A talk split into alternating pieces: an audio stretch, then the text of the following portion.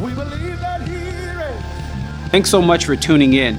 Our desire is to join Jesus in his mission to redeem our city. May God bless you as you listen so that you can tune in each week. Grace and peace. You may be seated. Amen. Would you look at somebody on your way down and just say, Our God reigns? Come on, y'all talking like he's been dethroned. Somebody say, Our God reigns. Amen. It is good to be gathered with the people of God, serving a king that reigns. Grace and peace be multiplied to you in the knowledge of God and of Jesus Christ, our Lord. It is certainly good to be gathered with the people of God. Uh, and those of you who are virtual as well, uh, good to have you in here as well, at least virtually here. Uh, it's hot today. It's definitely hot. I, I saw Amar with your leather pants on. I, it's too hot today for all those pants, you know. I got some ventilation up here. It's, uh, it's good to be in the house of God uh, with all of you. Listen, I, don't know if Gabe explained this or not, but our, um, we've been doing a lot of work downstairs, and our construction company uh, accidentally uh, clipped a wire that was, um, that was the, anyway, the wire that they clipped, you feel in this room. And so our, our AC is just not able to be on. If, the, if anybody else is coming in and needs seats, there is seats up here. I know our worship team hanging out first service, but there are seats up here. Um, but yeah, they, they clipped it. But you know, deep inside, I think we just wanted to give y'all a glimpse of hell. So y'all know not to play games with it. Just want y'all not to play games. Listen, I have no clue how you came in today. Um, I realize that a lot of people are coming in, and those of you who are virtual with us, you, you come in uh, sometimes heavy, and I don't know what kind of week you had. I don't know if you were triggered this week and anxiety has uh, been stirred up in you. Somebody I know came in, especially in the first service, but I know in this room as well, somebody came in and is ready to give up. And honestly, you, you got here and pressed your way through road closures and train delays and traffic uh, for me to tell you, hold on just a little bit longer. Amen. Because the Lord does come through.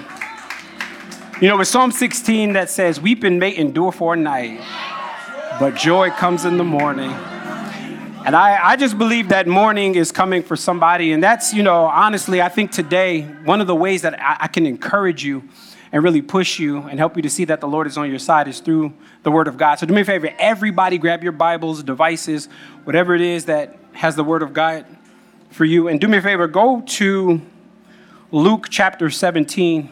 So we're in the New Testament today, the book of Luke. If you are not familiar with scriptures, go to the New Testament, and it's Matthew, Mark, and then the third book of the New Testament, you'll find Luke. Uh, praying for those who are a part of the marathon. I don't even know if the marathon is over or not, but I know we had several people. It's still going on. I know there are several people that um, that are part of our church that are actually in the marathon today. So we're, we're certainly praying for them. Your boy is not one of them. Just that, that's not my ministry at all. Um, but uh, we're praying for everybody that is in the marathon. And shout out to you guys for, I mean, look around the room. Y'all press your way um, through a lot of delays. So shout out to you guys for being with us today. Speaking of shout outs, I don't see them, but I know uh, Ashton and Angela are here with little Ashton. They in the back. I said little Ashton, but I saw him a few minutes ago. That's a grown man. Like he looked like he got two kids in the job. But um, it's good to have them here. Hey, listen, there's a few dates I, I really want to I want to make sure that you are aware of.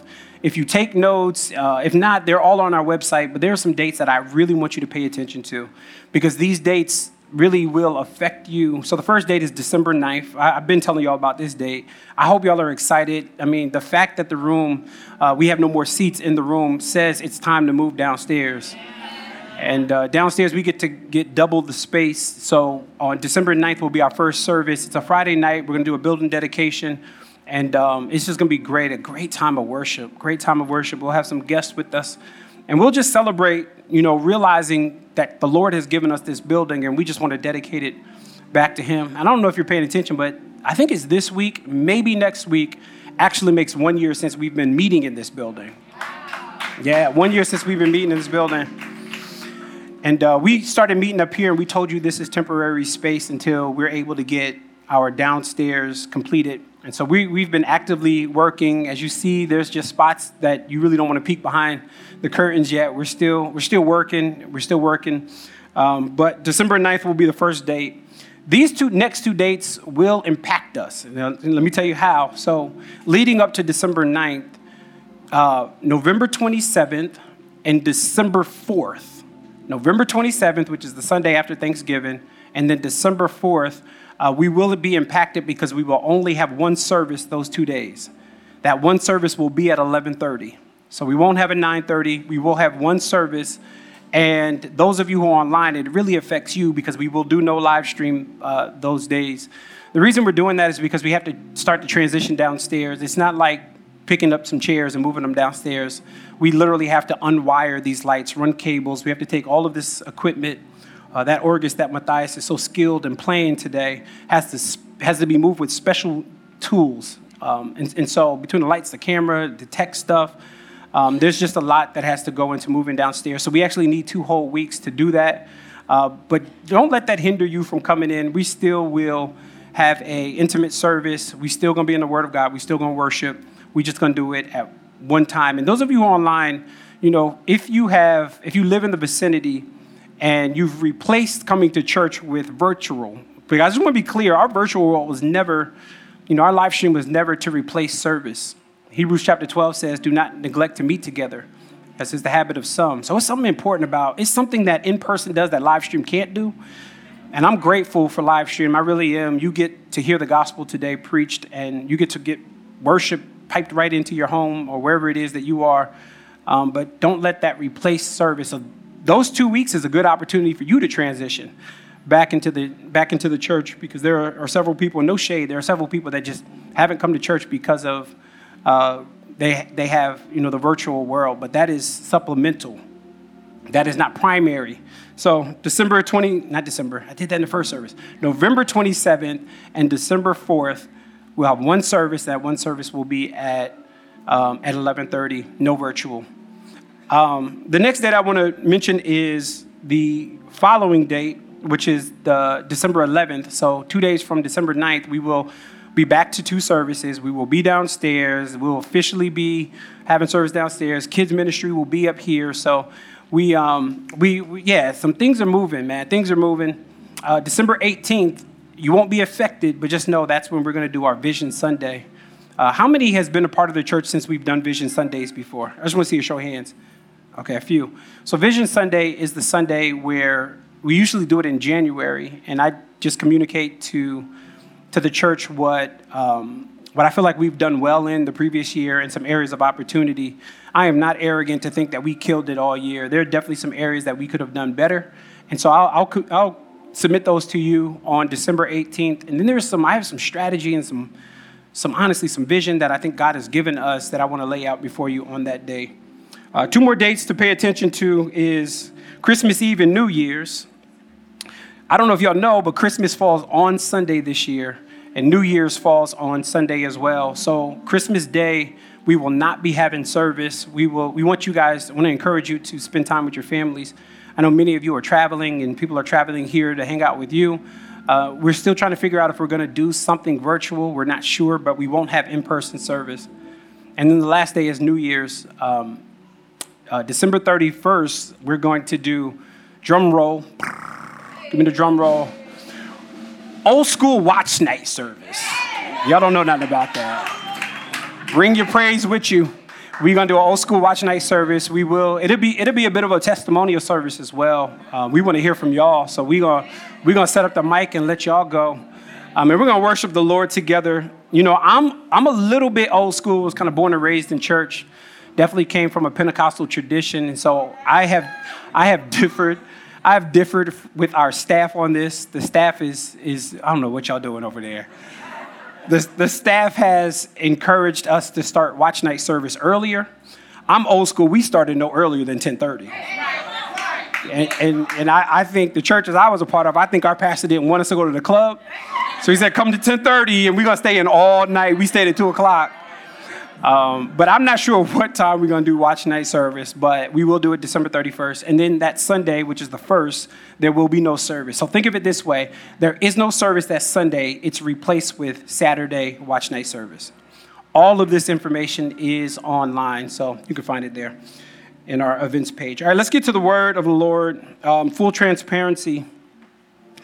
Today's topic and sermon honestly was birthed out of there, there are times when I'm preaching, and if we're going through a book of the Bible, I'll typically um, find the text to be the driving point, or, or if we're doing a topical, like we are family, I know kind of where we're going. On Monday, I wasn't sure of what the Lord wanted to say to the church. And I was doing personal devotion, which, by the way, I, I tend to separate my own personal devotion from study time to preach. And I was I was doing devotion and I got stuck in the verse, first four verses of Luke 17. So, if you'll allow me, I just want to preach today from honestly what the Lord was speaking in my personal time. And I think, it, I, I honestly, I think, I think it hit the room. Pick me up in verse one. Verse 1 says, And he, meaning Jesus, said to the disciples, Temptations to sin are sure to come. Let me just repeat that again. Underline that, that phrase, it's important. Temptations to sin are sure to come. But woe to the one through whom they come. It would be better for him to have a millstone hung around his neck and that he were cast into the sea than he should cause one of these little ones to sin. Pay attention to yourselves.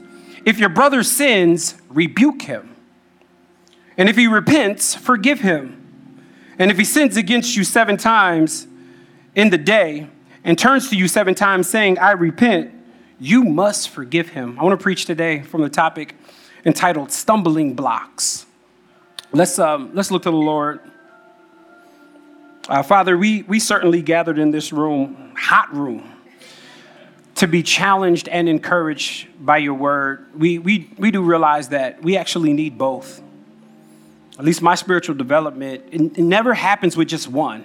I, I don't always need encouragement and I don't always need to be challenged, but Lord, I do need a hodgepodge of both. And so, Father, today I pray, oh God, that you would challenge us, but encourage us as well. Let me say it this way, Lord, break us down and build us up, deconstruct and reconstruct.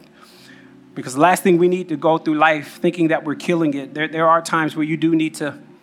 You, need, you need to get at us. And I think you're, you're going to do that in the passage today. And so, Lord, what you were speaking to me on Monday, Lord, I pray that that would translate well in this room. In Jesus' name I pray. Amen. Um, one of the things I think that really, really, I don't know, just kind of hindered me on Monday, and I, the reason I got stuck is because when I was sitting and I was contemplating really just sin in general, that's what this passage is about. When I was contemplating sin overall, I, I realized that it's been my experience that most of us tend to think about sin uh, in a singular matter. So, in other words, you know, if you fall into sin, it has individualistic consequences for you. And that, that is true. On some level, that's true. But today, I want to get us probably 100 feet higher because I want you to realize that your sin doesn't just affect you. But your sin, we never sin in a vacuum. Our, our, sin has a ripple effect. And many of us in this room have been affected by somebody else's sin, or I'll say it this way somebody else has been affected by your sin. In fact, let's look at the original sin, the first sin, the, the, the sin that, that affected everybody, which is Adam and Eve. Adam and Eve's first sin, you know, when, when Eve was dialoguing and having dialogue with the, with the serpent, just realize she pulled somebody else into that sin as well. She was with Adam. And then, even when they did fall, what did Adam do? The first thing he did was there was tension between the relationship because he said to the Lord, The woman that you gave me. And then think about it this way Adam and Eve's uh, sin was so bad, and they put it on us so bad that all of us in this room, everybody in this room and online, has been affected because of the original sin of Adam and Eve. And it, it, doesn't matter if you are a believer or not. If you're not a believer, you're a sinner because of Adam. If you are a believer, you're a sinner that is saved by grace because of Adam. So, Adam and Eve's sin certainly has affected everybody in this room. If you're trying to figure out why you can't stop sin, you better rewind that thing all the way back and back that thing up to Adam and Eve because it is their sin that caused us to be what is known as sinners. In fact, let me put Bible here. Paul says in Romans chapter 5 verse number 12, "Therefore, just as sin entered into the world through one man, and death through sin, so death spread to all because all have sinned." It's almost like um, like Beauty and the Beast. Anybody seen that movie? I think it came out in 1991 or came out early early 90s, but uh, in that movie, you have this old lady that comes up to a palace. Y'all remember the movie? And when she comes up to the palace, she wanted shelter for the night to, to get away from the cold and the dark and the danger. And the prince that was inside the palace, he didn't let her in. And so, because he denied her access from coming in, he didn't know, quick plot twist, he didn't know that she was a witch. She was an enchantress. So, what does she do? She cast a spell onto him, which makes sense because he denied her. She was testing his morality, he failed. What doesn't make sense is why everybody in the household got affected by his decision. Everybody pot, teapots and kettles and candle holders. And, and, the reason that they were affected wasn't because of their decision, they were affected because of the head of the house's decision. And many of us in this room have been, not many, all of us have, in this room have been impacted. And it wasn't your decision, but it was Adam and Eve that messed us up. Now, that was the original sin. Let's go to the next sin, which is their children, Cain and Abel. The very next sin is in Genesis chapter 4, and the Bible says that Cain kills Abel. And when God tries to come to him and say, The blood, I hear the blood of your brother crying out. And what does, what does Cain say back to God? He says, Am I my brother's keeper? In other words, I dissolve myself of any responsibility. It is almost as though he wanted his sin not to be effective of anybody else, but his sin impacted somebody else. Because we never sin in a vacuum. It would be like if I, God forbid, if I fell into sin right now, you know, I would impact the relationship with my wife. I would, I would disappoint my children. Everybody in this room would be disappointed because if I sin, my sin is not just my sin. And what I want us to do is stop thinking about sin in terms of individualistic, and I want you to think about how your sin makes impact for somebody else. If you're a parent, your sin has the ability to cause a ripple effect down to your grandchildren and your grandchildren's grandchildren. Because we never sin in a vacuum, we always sin and it affects somebody else. This is why, in the beginning, when God gave us right and wrong, it was clear that Adam and Eve chose wrong. He does, he does the same thing with Israel. He pulls Israel out of Egypt and he gives them 10 commandments, right and wrong. New Testament, he does the same exact thing. He shows them, hey, no idolatry, no adultery. He gives them right and wrong. And so sin definitely makes an impact. I want to give you this definition because sometimes, LaJoyce, I, I realize that when I preach, I have the assumption that everybody understands like church lingo. And so, even talking about sin, somebody's Googling right now going, What is sin? And I respect that. And so, I want to give us a definition. Now, what I don't want to do when giving you a definition of what sin is, is give you a list. I, I, don't have time for, you know, don't do this, don't do this, don't do this, don't do this, don't do this. Because if I give you a list, it'll lead to two things. You'll even look at the list and be like, well, Pastor B just said don't do these things, and I'm not doing them. And so I'm killing it, so it breeds pride. Or, man, Pastor B, I'm struggling with every single one of those on the list, and so therefore it will breed despair. So I don't want to give you a list. Let me just summarize sin as this it is described in the Bible as transgression against God's law and the rebellion against God. At the end of the day, do you realize that your sin is nothing more than just rebellion against God? So you can have the list if you want to, but let us sit in the fact that it, we just rebel when we sin. We, we know, right? We know right and wrong. Adam and Eve knew right and wrong. Israel knew right and wrong. The New Testament believers knew right and wrong, but they still found themselves falling into sin. There are three things that Jesus is going to do in this passage. Just pay attention to this. He's going to warn us about sin. Second thing he's going to do is he's going to warn us about causing others to sin. And then third and final thing he's going to do is he's going to show us how to deal with each other when we do fall. First, let's look at the warning against sin. Look at verse 1. Y'all with me? Yeah. Verse 1 he says, "And he said to his disciples, temptations to sin are sure to come." Notice that temptations is plural, not just singular. But woe unto the, to him, the one whom they come. Let me lift back up that first part. Temptations to sin are sure to come. Notice it doesn't say that the temptation to sin is a possibility. It, it doesn't say it might come. You know, it, it, it might, it, it literally says it's sure to come. In fact, the New Living Translation says there will always be temptations to sin. That's the same verse that reads in the New Living Translation. What we can deduce from the words of Jesus is that sin is always in the vicinity. Sin is always in the presence. In other words, sin is inevitable. Somebody say it's inevitable. Because Jesus just said to us in red, these words are in red, that temptations to sin are sure to come. And the thing that I hate most about sin is that it comes from different angles. Like if sin came from one angle, I probably could overcome. But the moment you come, the devil knows how to repackage that thing and present it back to you as though it's something new. It just comes from different angles. There, there are probably three prominent ways that sin comes at you. And the reason why you're not overcoming the sin is because you don't realize that it's coming from different angles. So there's three prominent ra- ways that this comes at us. This is going to pop up on the screen. The first way that sin comes at you is through the world. What, what do I mean by that? The world's agenda is to get you to adopt its values. The world's agenda is to present to you shiny objects that you will be so enamored with that you will fall out of love with Jesus and fall in love with more temporary worldly stuff. That that's the world's responsibility is to press you and to mold you and to make you into something that you are not. And here's why Paul has to warn us in Romans chapter 12 when he says, uh, uh, Do not be conformed to this world, but be renewed by the, the trans, be transformed by the renewing of your mind.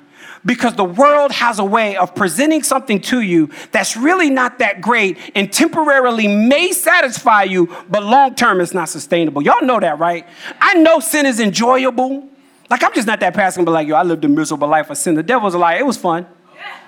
I, I need somebody that's gonna be honest and real. Like, it ain't always miserable, but I'll tell you this it may be fun for two minutes Oh, y'all ain't get that. But it, but, but it has eternal impact. And so, yeah, it might be fun and yeah, you might enjoy it, but sin is never sustainable. And so, the first way that sin comes at you is it pre- it's presented through the world. You know, the second way is through your flesh. There's an old bishop named Bishop Kenneth Moales that used to say, the only thing you're gonna do with your flesh is make it behave. That's it. Your flesh, in your flesh dwells nothing good.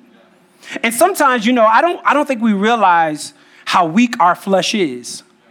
I, I don't, I don't think we get it. You know, when Adam and Eve fell, when, when, I, when I told you that immediately sin entered into the world, what you have is, when I talk about your flesh, is it, you have the nature to sin. That's what, when the Bible talks about your flesh, it's saying you have the propensity to sin, the nature, it's your bent. It's how you are wired. And don't you dare think because you gave your life to the Lord, you no longer have that nature. Let me say that again. Don't you dare think because you gave your life to the Lord, you no longer have the nature of sin. If you gave your life to the Lord, you have two natures. You have the nature of Christ and you have the nature of sin. And let me tell you something about those two natures. Baby, they warn every day. And so every day is kind of like them cartoons, you know, back in the day you have the angel and he be telling you, do good, do good, do good. And you have the devil with the pitchfork, and he be telling you, sin, sin, sin, or do bad, do bad, do bad. Every day you're fighting and you're wrestling. And normally we submit to whichever one we feel like doing that day. Okay, y'all, y'all gonna leave me out there. This is why, you know, when I'm talking about your flesh and the weakness of our flesh, this is why we have to be careful with what atmosphere, atmospheres we go in. Yeah, yeah, some of us just mosey up. We just take our flesh anywhere because we think, we, we typically, Caleb, take our, our, our flesh anywhere because we think that we're strong enough. But this is why the Bible says that the spirit is willing, but the flesh is, because the moment you think you won't is when you will. And don't you dare think, oh, I'm, you know, I done walk with the Lord a little bit longer, and now that I walk with the Lord, I can overcome. Your flesh is still unsaved. And your nature will always pull you. This is why you got to be careful of the atmospheres. You got to be careful of the conversations you engage in. You got to be careful with the jokes that you laugh at. These back in days today, the kikis and the ha-has. We got to be careful with all of that. You got to be careful at what situations you put yourself in. Because some of us think we are so strong, but listen to me, that flesh is so weak. It's so weak. You know, when I look at scripture and I look at like, how did how did the, the men of God, the women of God in scripture, how did they deal with their flesh? We can look at people like Paul wrote 75% of New, in fact, do me a favor, go to Romans chapter 7 real quick. Come on, y'all, real quick. Romans chapter 7. Let's look at Paul. Because Paul, I would argue, got a tighter relationship with the Lord than you. Can, can we at least agree on, unless the Lord that knocked you off a horse and said, you know, why you persecute me, persecute me, now you're going, you know, you're going to do my ministry. Unless Jesus came to you in visible form, you ain't got the walk that Paul got. So Paul's planting churches, Paul's making disciples, Paul's giving clarity on the gospel, Paul is giving leadership development. But do you know what Paul says in Romans chapter 7 about his own flesh? Here's what he says. Verse 18. Please tell me if you can identify with this. For I know that nothing good dwells in me. That is in my flesh. For I have the desire to do what is right, but not the ability to carry it out. Let me say that one more time. I got the desire to do what is good, but not the ability to carry it out. For I do not do the good that I want, but the evil that I do not want to do is what I keep on doing. Now, if I would, now, now, now, if I do what I do not want, it is no longer I who do it, but the sin that dwells in me, aka the flesh. Like if this don't hit you, I don't know what else will. Paul is literally saying, man, I desire to do good. I desire to do good. I desire to do good, but my flesh makes me want to do wrong. And I just need somebody that's honest in here that every now and then you get in them situations that you walk into it going, it's no way I will do that. But then the flesh starts to talk to you, be like, maybe. It's a possibility. You know, we, we walk into those situations, we be like, I'm just gonna, we just gonna kiss. We just gonna kiss. That's it.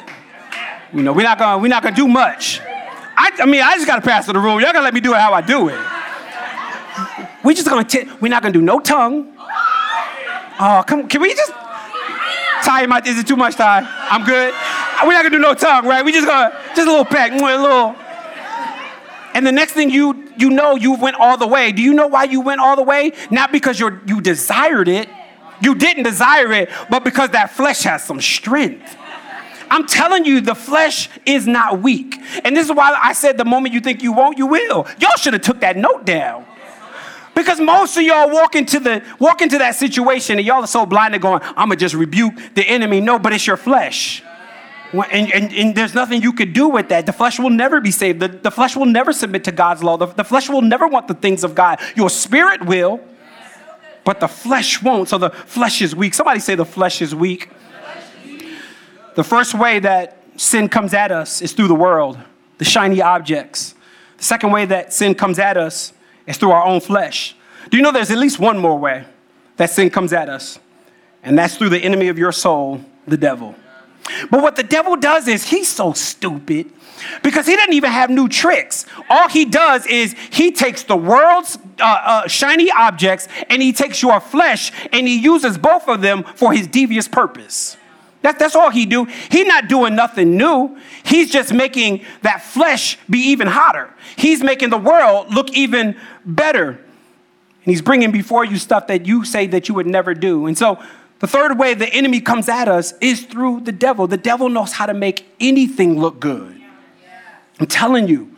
The one that you be like, oh, y'all, I'll never fool up with him. I'm talking about the one that's living at home with his mama, breath sting, got no teeth, no job, I'm telling you, the devil knows how to tweak your flesh just enough that you'll be like, he all right. He's crafty. Listen, if you want to look at the craftiness of the enemy, look back to the original sin. Look at how he deceived. Do you realize that God literally said to Adam and Eve, There's no tree in this garden that you can't eat of except this one? So that means it wasn't just like they had one other tree that they could choose from, they had a plethora of options. But sin makes you so stupid that you'll look at the one tree and, and look at the rest of them and be like, you know, these look good, but I want that one because I was told I can't have that one. And the enemy knows how to get in there. So the first way that sin creeps in is through the world. The second way that sin creeps in is through your flesh. And then the final way that sin creeps in is through the devil. But let me also say, you know, it's not just that sin just happens by osmosis. Sometimes we are the causes of somebody else sinning. Okay, let me get back in this book. Look with me back in Luke 17. He says here, uh, he said to his disciples, verse 1 temptations are sure to come, but woe to the one through whom they come. It is better for him to have a millstone hung around his neck and that he were cast into the sea than that he should cause one of these little ones to sin. Do you realize that, that Jesus is literally saying, Don't be a stumbling block? Don't be the one that causes somebody else to sin. And if you are that one that causes somebody to sin, he says, Woe unto you. Do you know that that is a sign of judgment? Anytime you see woe in the scriptures, it's never, it's never good.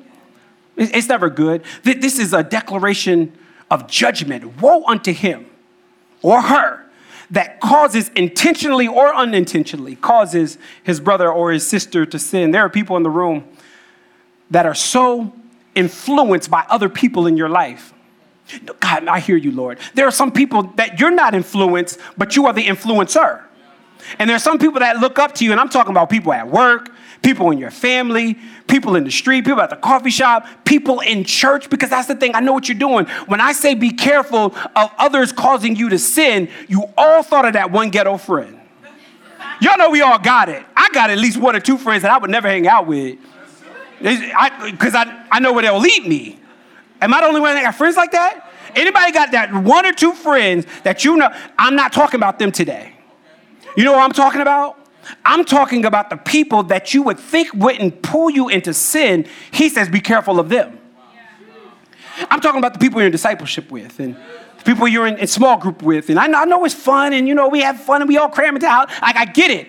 But if you're not careful, you will follow somebody because you're influenced by, by them. You will follow them into sin. And if you're not careful, you'll be the one that leads others to sin. Because here's what I know about our influence and us being an example we're all examples. Here's the question Are you a good example or a bad example? The question is not if you're an example. Somebody's looking up to you, somebody's following you. But are you a good example or a bad example? And here's what I heard, heard the Lord say on Monday it's, it, it's not those friends that you know that will lead you into sin, it's the friends that you don't think would that you got to be careful of. Okay, I got to put Bible here. Because a lot of you sitting here going, there's no way my friend loves the Lord. How can a, how can a believer, how can a believer be a stumbling block? Look at Peter. The Bible says that Peter, in Matthew chapter 16, Jesus was talking to the guys and he's like, Look, I'm about to go to Jerusalem. And when I go to Jerusalem, I'm going to suffer many things at the hands of the scribes and the Pharisees. And the Bible says that Peter literally says to Jesus, Come here for a second. And he pulls Jesus aside. And the Bible says that he rebukes Jesus, Peter rebukes the creator and sustainer of life. And Jesus, so he's so smooth. He just turns that thing right back on him. And what does he do? He rebukes him in the very next verse. He says, Get behind me, Satan. But it's what he says next that messes me up. You are a stumbling block. He said, You're a stumbling block to me. You don't have in, in your mind the things of God. You have in your mind the things of men. So Peter, at that moment, became a stumbling block for Jesus. If Peter can be a stumbling block, don't you tell me you won't be a stumbling block. And this is why I think we have to be careful of the things that we lead people to do. And like everything, yeah, it might be permissible. It might not be a bad thing. But even things that are permissible that might not be a bad thing can be detrimental to somebody else that's spiritually immature. Do y'all, are y'all hearing me? That's why we got to be careful when you go out with your friends. Listen, I'm not telling you not to have you a little drinky drink, but I am saying you need to check the table because you never know who else is at the table and who struggle with being with alcoholism. That one friend that struggles with alcoholism, it is not a good idea to take them to happy hour to do discipleship. Brothers, I think we got to be careful too. You know, sometimes we let our freedom, you know, um, we're going to throw a banging bachelor party. You know, we're going to go to the strip club. You know, I, I just want to see God's handiwork. You know, the Bible says, well, Psalm 139, we are fearfully and wonderfully made. I just want to see what he made. Nah, nah, bro. If we're not careful, we will engage with people and cause them to fall. The atmospheres that we pull people into, the conversations that we pull people into, the DMs that we pull people into, the, the, the, the, the, um, the, the, the things that we cause people to watch. Like, you'll never know. A meme could throw somebody off. But yet we're so casual. And we just throw it around like it's not a big deal. But I think what God is calling us all to do is just be mindful. Somebody say, be mindful. Peter was a stumbling block. Now, here's the thing about stumbling blocks it's not just a bad idea to be a stumbling block, the scripture literally tells us the fate of a stumbling block. Here's what it says Jesus says, He says, transitions will, uh, tr- uh, temptations to sin will come, but woe to you who is the one who, whom they come. Here's the fate. It would be better for a millstone to be hung around his neck and he be cast into the sea than to cause one of these little ones to fall. Jesus literally just said, It is a better fate to be at the bottom of the ocean with a rock around your neck than it is to intentionally cause your brother and sister to fall. And this is why I say I think we play, you know, we, we play with this stuff. This isn't like a cute verse. This ain't on a coffee cup. This ain't on a t shirt. But this is in the Bible because the Holy Spirit has inspired Luke, the physician, to write about the fate of an intentional stumbling block. And I'll tell you this Luke is actually very PG 13. Read Matthew's account of what he says about a stumbling block. I'll read it for you. Here's what Matthew says in Matthew chapter 13, verse 40. He says, Just as the tares are gathered up and burned with a fire. So it shall be at the end of the ages, the Son of Man will send forth his angels, and they will gather out of the kingdom all of the stumbling blocks and those who commit lawlessness and cast them into the furnace. And in that place there shall be weeping and gnashing of teeth. This is why you got to be careful that you are not the stumbling block because it's very clear in Matthew and in Luke that the fate of the stumbling block doesn't end well. It ends with the gnashing of teeth. Because if you can intentionally cause people to sin, something's very wicked about that. And so I think we have to be careful. I think we have to be careful with the friends that are around us. And I know it's fun, and I know you just want to have fun, but we got to be careful. Now, let, let, watch what he does here. He doesn't just say, "Be careful that you're not to be uh, not not a stumbling block," but he also says, "You have a responsibility if those around you do fall, to help them." But how do we help them? Here it is, verse 3. Pay attention to yourselves. If your brother sins, here's how you help him rebuke him. And if he repents, forgive him. And if he sins against you seven times in the day and then comes to you seven times saying, I repent, you must forgive him. Closely linked to the responsibility of not causing others to sin is the responsibility to help them when they do sin. Let me say that again, just because you're taking that note. Closely linked with the responsibility not to cause somebody else to sin is the responsibility to help them when they do sin. Once again, Jesus is show, showing us that sin is, is inevitable, but it's not just inevitable in your life, but do you know that your believing friends that are around you have the clear propensity to sin, and it's your responsibility to actually help them? Well, Pastor B, how do I help them? Jesus says, rebuke.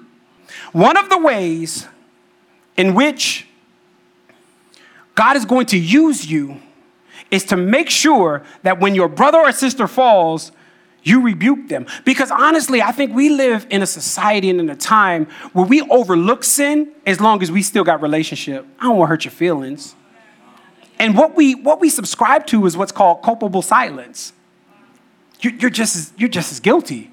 You mean to tell me you see your brother and sister, and we do this, Caleb, we do this because we don't want to offend them, but I would rather offend you to heaven than love you to hell.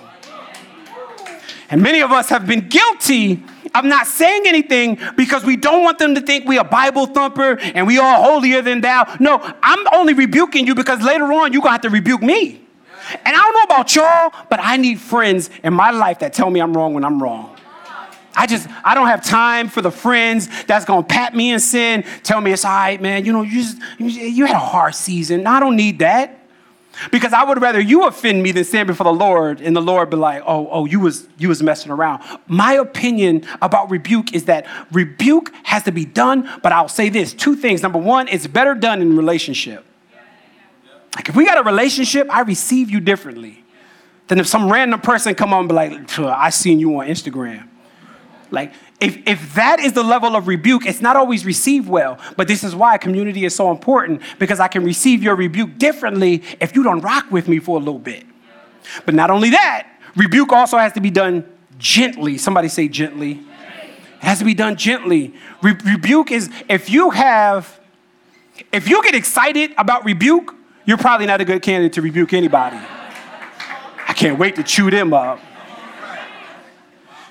If you get excited about rebuke, it's dangerous. Because there is nothing great in telling somebody that they've rebelled against God.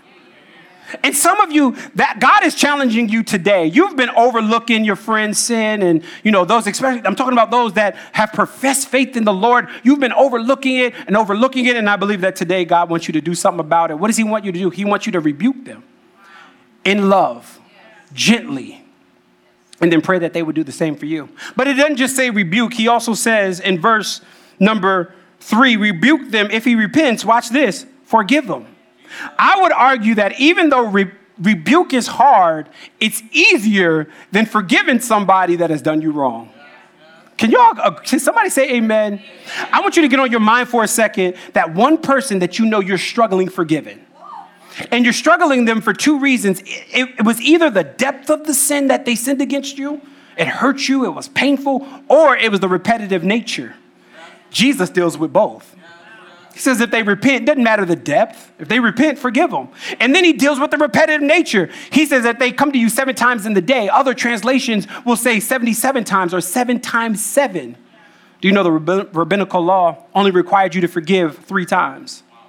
Jesus says, that's not enough. That, that's not enough. I, I want you to forgive an infinite way. And let me just say this, Amari forgiveness doesn't mean you got access again to me. Because I can forgive you. There are some people that you should walk away from, but you shouldn't withhold forgiveness. And here's why forgiveness ain't for them, it's for you. Because you're walking around bound up and you're walking around bitter and you're walking around tight. And at the end of the day, God wants you to have liberty. This is why Galatians chapter 5, verse 1 says, For Christ has set us free. Be free. And one of the ways you walk in freedom is when you walk in forgiveness. And I know that at least 90% of this room, at least 90% of this room, is struggling with unforgiveness. And most of us, it's a family member, it's a close friend and that close friend has hurt you so bad that you have withheld forgiveness. Now, again, I'm not saying that they have to be over your house eating. They might lose access forever because you might not want them to hurt you again. So, part of the guarding of your heart is you don't have that access, but you still got my forgiveness. And here's why because not being forgiven is not looking like Christ. Because Jesus stood on a cross. And even standing on the cross, the people that nailed him to the cross, he said, Father, forgive them because they don't know what they are doing. So forgiveness helps me with Christ likeness. And I, I, know I'm talking to somebody, I'm off topic here, but I know I'm talking to somebody in this room that is deeply struggling with forgiveness. And it, again, it, it is, it's the depth of that sin. I know it hurt, and I don't want to minimize your hurt. I don't want to minimize your pain. But I do want to highlight the core of the gospel is forgiveness. Let me help you. We're guilty. Like, do you understand that before a holy God, you and I are guilty, deserving of death, deserving of punishment, but you've been forgiven?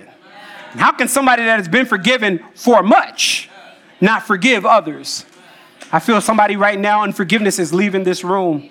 I feel that somebody right now, they, they've been struggling with that one person, that those two people, that group of people that, that, that conspired against you, that hurt you. I know it hurt and you're struggling with it, but God today says, if he repents, he says, Forgive him. Do y'all notice the weight of sin in this passage? That sin is inevitable. Literally says temptations, temptations are sure to come. And then he said, Wait, but be careful because I don't want you to be the person in which the sin comes. But then he says, Oh, oh wait, wait, wait. But not only are you going to fall into sin, those around you might fall into sin. So rebuke. But not only do I want you to rebuke, if that person does repent, I need you to forgive them. Today, I, want to I wanna end our service, and I know it's tight in here, but I want to end our service by praying for two groups of people. And here's what I know you're in this room. The first person is the person that's been caught up in that cycle of sin, and you know nobody knows. You've been hiding it, you've been getting away with it because you've done church long enough that you know how to put your church face on. I've, I've done it. I, I know. I know what it's like. And so you've done it long enough that you put your church face on and you know you fool everybody else. And honestly, you got us all fooled, got us bamboozled. But you don't got Jesus fooled. And so I'm talking to that person that's living that double life. Here's what God wants. He wants the two of you to become one today. He wants the church you to actually override that nature of flesh. You got away with it, but you never get away with sin for long it always creeps up and bites you. That's the first group I want to pray for. It's the person that's dealing with sin. It's a cycle of sin. You know, maybe it's secret, maybe it's not secret. You just want to overcome. I want to pray for you today. And the second group that I want to pray for is that group that's struggling with unforgiveness. And here's why I said in the beginning, right before I started to talk about who I, who I want to pray for, that I know you're in the room because God showed me it this morning. I got up at 5:15, and I've been praying for you because I know you're struggling with unforgiveness. And let me just be honest, I'm on the altar today too. Because there are some people. See, let me just tell you about my disposition. Worship team, y'all come on up. I'm just the type of person, I don't like mess. So when you do me wrong, I'm just, emails like that, like, am I the only one? Lord help me. I'm just like, you know what, I can do without it. It's not healthy. Because when I say I can do without it, I'm not just saying that person, I'm saying I'm withholding forgiveness. And today, God wants you to do business with Him. So, two types of people, and I just want us to come down to this altar. I believe that you're here. That thank you for coming already. The person that knows that you're living a double life or you know that you're in sin, come on down. The person that's struggling with forgiveness and people have hurt you and have pained you, come on down to this altar so we can pray and get it right today. Oh, y'all should be clapping. People are coming to the altar to get their issues taken care of. Thank you, Jesus. I know it's somebody else. Somebody, it's somebody else that that's serving. And you the reason you got us fooled is because you're serving. You were able to get around that thing, you know, as long as I, you know, I just gotta serve, they won't, they won't know. Listen, we all broken. We we all trying to get it right. We all trying to look more like Jesus. All of us. None of us have a none of us are, are Jesus co-assistant. None of us are chilling. Everybody in this room is kneeling before the Lord saying, Lord, if I ain't before you, I'm a fall. Everybody in this room has had that moment where they have not forgiven somebody and God wants to do something today. And I'm holding it because I know that there's more. Can I give you a second to get down here? Can I give you a second to get down here? God wants to get it right today. Father, I thank you for each and every person that's on this altar. Thank you, Jesus. Thank you, Lord, that they're responding to you today. Knowing that we have, people have hurt us and, and done us wrong and messed over us. And as a result, oh God, we have grown in bitterness and, and we've been, we got tired. And so therefore we wrote them off. Lord, you don't want us to be like that. You said twice in your text today, if they repent, forgive them. And so, Father, would you help us to navigate that situation well? I believe somebody on this altar needs, needs to bring a mediator in that situation. Do whatever it is, Lord, that you got to do and reveal to us so that we can get restoration because at the core of your heart is restoration and forgiveness. So, Lord, that first group I want to pray for is the young lady and young man that is walking in bitterness because they have not forgiven somebody. Lord, help us not minimize that, that pain today. It's a, it's a close friend, it's a family member. So, Lord, I pray, oh God, that you would do that work in them. I also pray, oh God, for the one that's in that secret sin. And I know it's not just the people that are on this altar, but Lord, it's somebody that's in their seat or somebody online today. That we've kind of gone through life and we've made sin to be functional dysfunction. It's functional. It's a part of my life. It's part of who I am. But Lord, there is nothing more dangerous than us playing with sin. Why? Because you don't play with it. You're serious about our sin. And so, Father, help us to be serious. The reason we're on this altar today is because we're saying, God, we want to get it right. We want to be loving. We want to be, we, we want to love you. We don't want to love the world. We don't want to obey our flesh. We don't want to submit to the devil. But today we want to submit to Christ. So, Father, do the work in us I pray redemption on this altar. I pray forgiveness on this altar. I pray a overcoming on this altar. Pray a deliverance on this altar. May we look back, oh God, and hate the thing we used to love. And Lord, that you know how to do that. You know how to take the taste and the desire right out of our mouth. So, Father, I pray, oh God, that you would do it. And I look forward, oh God, to the testimonies that are going to come from this altar. I look forward to the men and women, oh God, that are going to be obedient to you. And because of that, people will get saved and people will get helped and relationships will thrive and we'll walk through open doors and not have conviction because we're walking through open doors that you open with a bunch of sin on us. But we're walking through with liberty and freedom. It's in Jesus' mighty name we give glory. Amen.